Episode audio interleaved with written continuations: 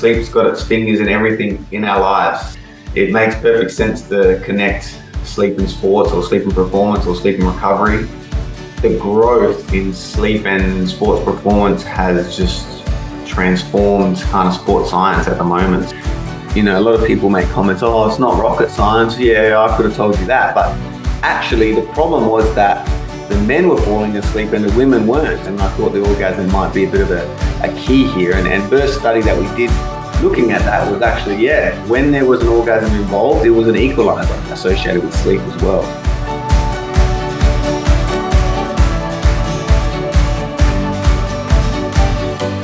When you're passionate about being the best you can be, every facet of life becomes an opportunity for improvement. And let's face it, some areas are easier to improve than others. Let's take an athlete striving for peak performance. They're used to hearing run faster or jump higher or train harder, but what about sleep better?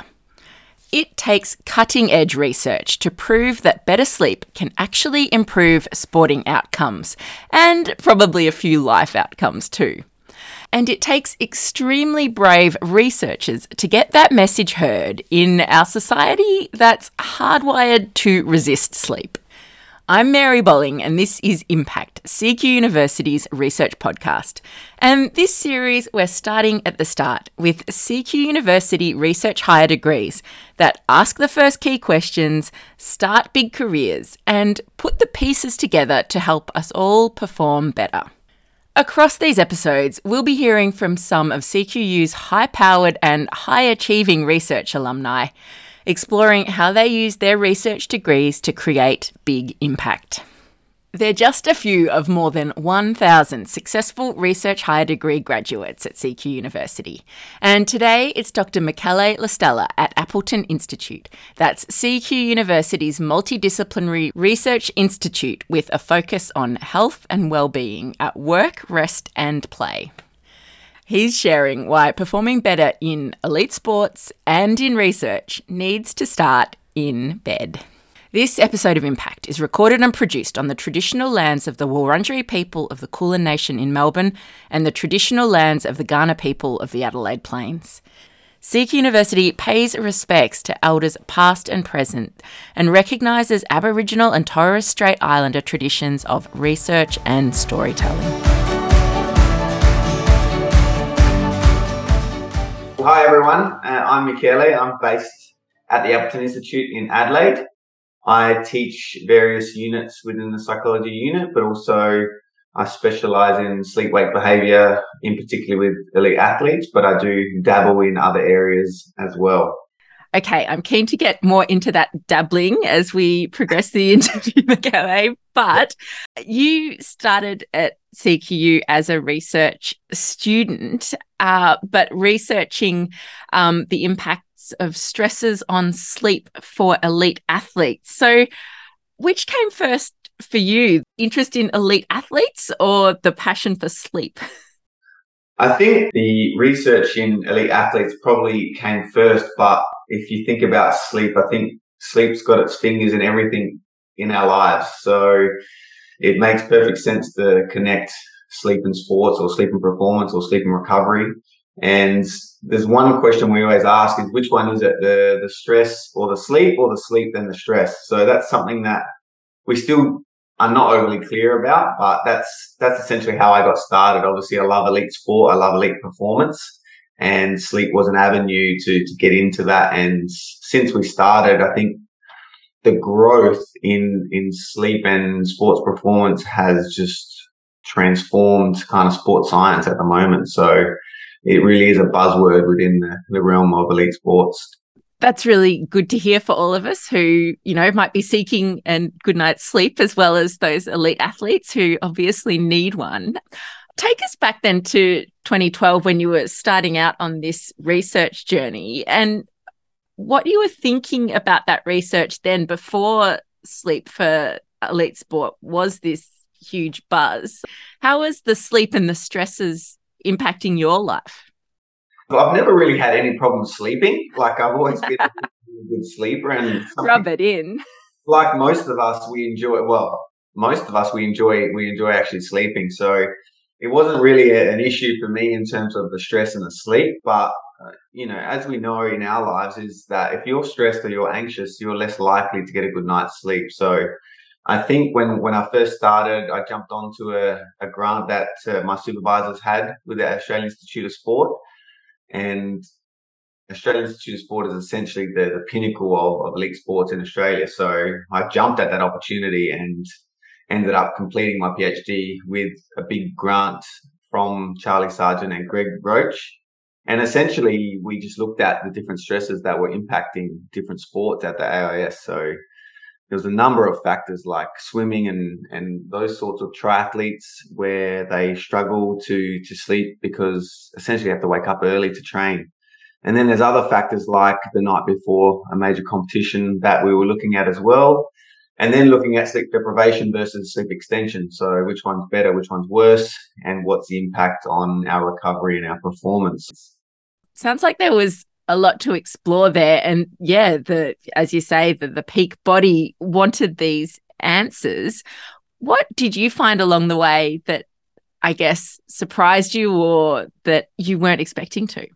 I think the alarming thing with science is that we always assume that it's it's easy to explore. So some of the things in terms of when you work with elite athletes is that it's quite difficult to explore their sleep because they're reluctant for people or researchers to, to come in and, and monitor their sleep.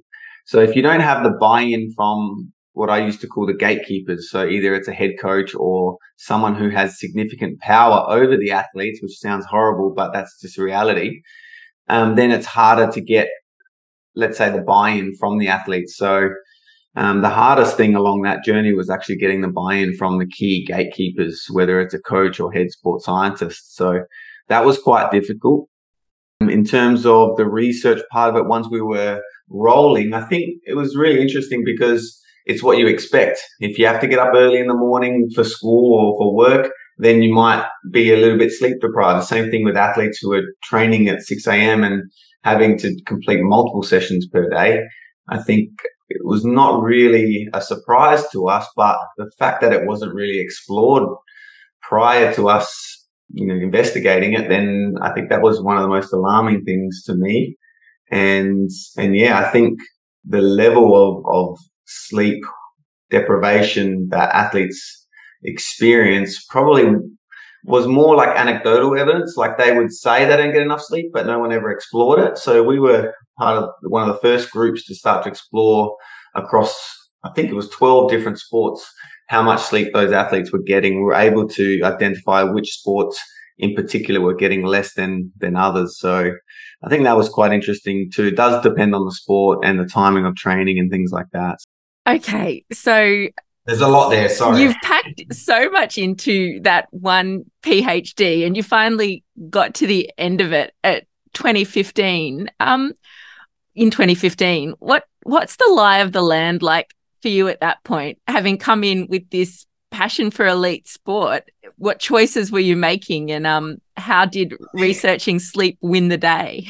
I think it's quite difficult when you're people it's it's interesting now. I think a PhD is easy, right? Because you only have one or two projects to manage instead of 15. But at the time, leaving, once I had submitted the, the thesis, then I had to actually look at what's next. So I definitely wanted to stay in the whole sleep realm and sleep in athletes because that's what I dedicated the last four or five years to, um, which I've dedicated now the last 10 to 12 years. So I definitely wanted to stay in that, but it was also a challenge in regards to you know winning grants working out where i would work and those sorts of things. So i spent 12 months basically hopping between different institutions in terms of tutoring and marking and unit coordinating and things like that.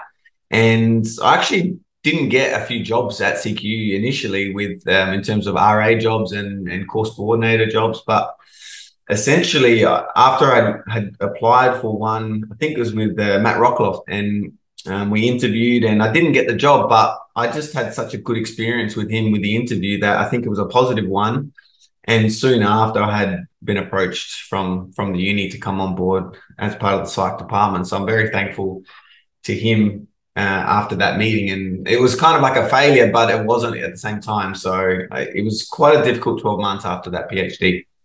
Yeah, interesting to hear you kind of explain that period where you think okay, you've finally done and you know the path becomes clear, but to continue to have to find your own path post PhD, like what was motivating you through that and how much of it was I need to be doing more sleep research? I think if anyone knows me, they know I'm not short of motivation. It's quite easy to motivate me. I think if my advice to any RHD students listening in is that you know, definitely the last six to 12 months of your PhD, you need to be thinking about what's next. So you can't just have tunnel vision and, and finish your thesis. That's fine, but you need to have a plan as to, you know, what's next. Um, in regards to my PhD, I always knew there was so much more to be done with sleep because even though we did a PhD and we did three or four to five studies, there was so much more work to be done. And at that time, there was a lot of interest in it. So teams and organizations would always, you know, hit us up and ask us, you know, can you monitor our sleep? Can we do a sleep intervention? Um, what sleep hygiene can you recommend, etc., etc. So there was always ongoing projects, but it would be a period where you're actually just you're essentially working without actually working, if that makes sense, or you're working to do the projects, but not actually, I guess, getting paid at that at that time, or or so you're just continuously doing it because it's a passion. I wonder, like you talked about how, you know, you really wanted to get back to CQU and having done your, finished your PhD with CQU, yeah. why, what in your experience, like made you so determined to come back? I think with my PhD experience with CQU was such a positive one in that there was so much support around the student in terms of, you know, IT support, statistical analysis support, um, the environment we have at the Appleton Institute was is a high level research environment, which was only going to grow and, and foster kind of an elite research experience. And that's what we have. And if anyone looks at our track record, I think you'll see that the amount of publication and grants that our institute wins is really, really competitive. So I think I really enjoyed that environment. So I wanted to make sure I was there. But at the same time, I also love teaching. So when I had first gone for one of my interviews, I actually said that I, I enjoy teaching and I'd like to teach within the, the psychology kind of program, which is true. And I still teach within that program today. So I was very thankful to be given that opportunity. So essentially, I, I love both parts of my job. I love the teaching part because you get to interact with students and you get to hit them at an individual level, but also as a, as a researcher, we hit, you know, people athletes, coaches, support staff at a, at a global level. And, and that's essentially what we do. We hit people at a global level. So sometimes you're not at the right at the interface, but you still hit people at a global level. So I think being a balanced academic, you get both of that. You get the interaction on a daily basis and then you get, I guess, the, the global recognition in terms of, you know, sleep and sports. It's a really good way to put it. And, you know, it's inspiring to hear you talk about striking that balance and getting what you need on both sides, I suppose. When you talk about the global level, let's dive into that because your early career research uh, then got very global very quickly with your sleep and sex project. How did that start and um, how did it unfold? I think in terms of how it started was that as a sleep researcher, you get so many questions about sleep, and I just got a lot of people asking me about sex and sleep, and and where, why does my husband always fall asleep after we have sex, and and how come I can't fall asleep? So there was a number of people that would actually ask me that, and I was like, hmm, there's got to be something here, and why hasn't it been done? And I guess the main reason why it hadn't been done or hadn't been explored to like a, a really in-depth degree was basically because it's taboo. You know, everyone's scared to talk about sex. Everyone's scared to talk about orgasms and things like that. So I was like, you know what? Let's, this needs to be explored. And yeah, I pitched it during Drew Dawson's early career research program. And yeah, then I just went with it and it just took off. It just took off. I think it took off because it was needed.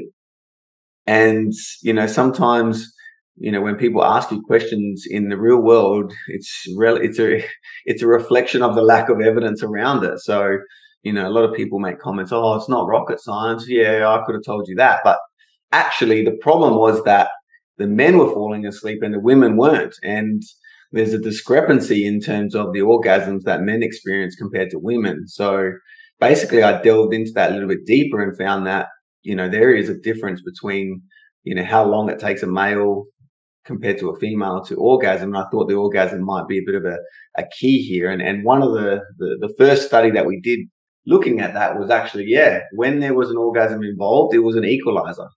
So there was not that discrepancy between my husband falling asleep and me staying awake. It was actually, okay, when I orgasm, you know, there is a positive experience with that associated with sleep as well. So yeah, that just took off viral. That just went everywhere around the world and all sorts of podcasts I've done and all sorts of interviews with different media outlets in terms of, you know, real, real random ones to real, you know, high quality ones like Reader's Digest and, and all those sorts of ones as well.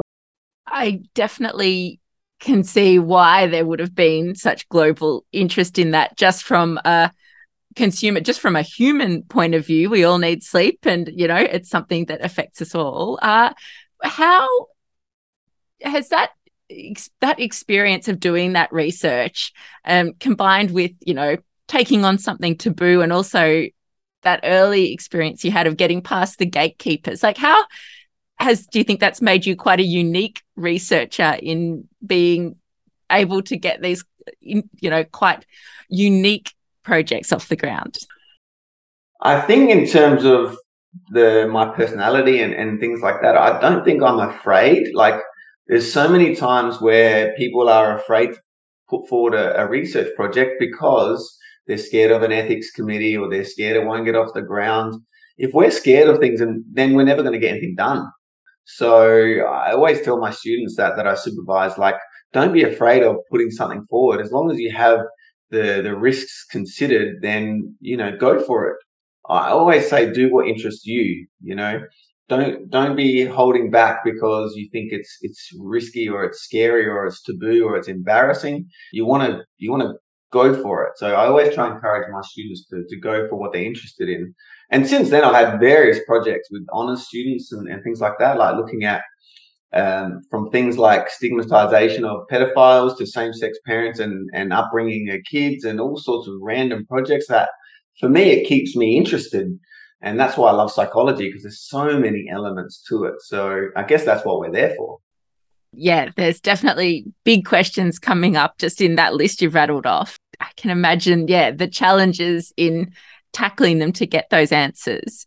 Mm. Um, let's bring it back to elite sports uh, because you're still involved in sport aside from your research work. How um, as head coach of the National Training Centre for the South Australian Women's Football and also as assistant coach of Adelaide United in the W League. So, how are you making that juggle work and still getting sleep? Yeah. On top of that, my wife's expecting a little baby in November. Ah, there's going to be no sleep. Congratulations. Thank you.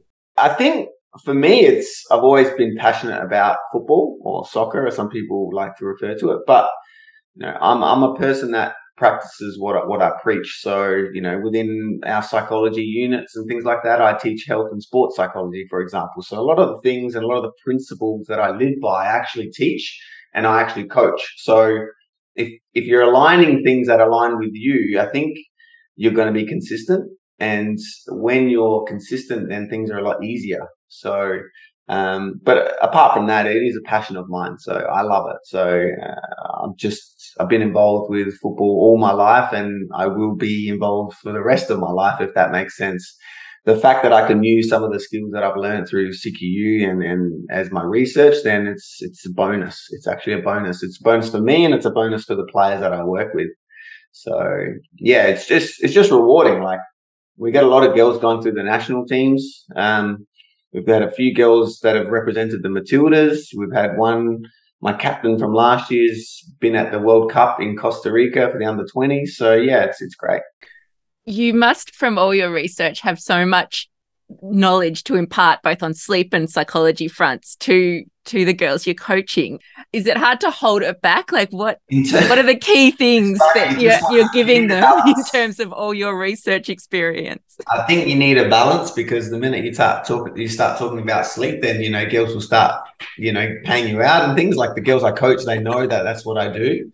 But it's funny because they'll pay you out but then they'll have a whisper saying oh look i need a bit of help with this. I need a bit of help with that what do you think? And, and things like that. So although they'll they'll you know laugh and have a joke but when it comes down to it they actually you know people do need help with their sleep. Um, particularly you know female athletes performing at a top level. So you're not only coaching these athletes but you're a coach or a supervisor for research students too as you've kind of touched on. What did you learn in your research higher degree that you're still holding on to and passing on to students now? I think the biggest thing I learned is having attention to detail. And I think if you apply that into, into your life, then it helps with everything. Sometimes you would just, you know, your supervisors provide feedback and you're just going to skim it or you just do enough. But just enough isn't, isn't good enough if you want to be the best. So that's one of the things that I've taken from my supervisors. They have great uh, attention to detail. And yeah, I think that's the main thing I would I would say. And you said there's still so much more in the sleep research world to to delve into. Um, could you reflect on, you know, from when you started at Appleton, how much even that team has grown and the opportunities that are there for research students now as well? Yeah, I think the, the amount of projects going through the Appleton at the moment in terms of sleep lab, there is just so many different researchers conducting various studies. Um, and, you know, just off the top of my head, we've got the sleeping and sitting study that Dr. Grace Vincent, um, is supervising. Then you've got Greg and Charli, who my supervisors, still working with the AIS to this day. We've had uh, one of our PhD students, Dean Miller, who works, you know, with CQU as well, graduate, just recently graduated. So send my congratulations to him again. But also, there's just yeah, there's just so many different kind of projects that uh, we work with all the time. Uh, no shortage of topics to explore. It sounds like from those early days of your PhD, Michele, and you know those those answers not really being there in terms of how sleep affected performance, whether it's for an elite athlete or all of us everyday humans what facts about sleep would you love to distill? And how important is that to you to get your findings uh, think, out to the masses? I think the the main thing i would say and, and it's that you need to make sleep a priority. A lot of people sacrifice sleep as the first thing to account for you know social time work time training time. But i think sleep must be part of the program and when I say that, I mean it must be part of like an athlete's program, but also it must be part of our program as either researchers, PhD students, or whatever. So the best thing about working in the sleep lab is that if someone's taking a nap during the day, no one's looking at you in a bad manner. But if you do it, if you do it in a workplace that's, I guess, foreign to sleep research, then they'll be judging you. So I think it's it's promoting sleep as something that needs to be a priority in our society, not just in our sports. Definitely. And you've got this information. How passionate are you about getting it out there? Do you see that as a big part of your work? I, I do. I do. I, I always try. I guess even as a as a lecturer, I always trying to relate it back to sleep and how we can make it relevant. So the biggest thing teaching psychology is that you know one you're trying to educate about the psychological theories, but also you're trying to educate about how students can apply it in their everyday life.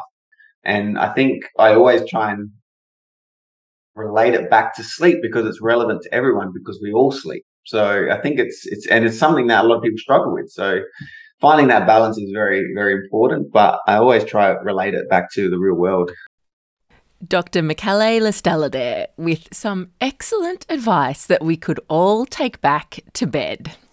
He graduated with his CQ University PhD in 2015, and he's now accredited as a principal supervisor for research higher degrees across psychology and human movement and sports science. And you can find Michele and his fascinating research on Twitter. His handle is Sleep Psych. If you're passionate about hacking human performance, a research higher degree could be a good place to start. Visit cqu.edu.au slash RHD to explore degree options, pathways, potential supervisors, or just to register for a free information webinar. There's more information in the show notes, and that includes links to current scholarships for RHD students too. Next up on Impact Research Podcast. There really wasn't a lot talking about legacy in terms of sport participation and sport development. I mean, the Olympics and the Cricket World Cups are huge sports, but what does the sport itself get out of it as a result? And I mean, that's the work that we do every day at CQU with the Physical Activity Research Group is trying to reduce the barriers for people to get involved in physical activity. That's Dr. Danya Hodgetts, who's determined to create lasting legacy through international sporting events. Make sure you're following CQ University podcasts wherever you listen to get every episode as it's released. And check out CQ University across social media for more inspiring stories and life changing research. Thanks for listening to Impact Research Podcast from CQ University, where research makes real impact.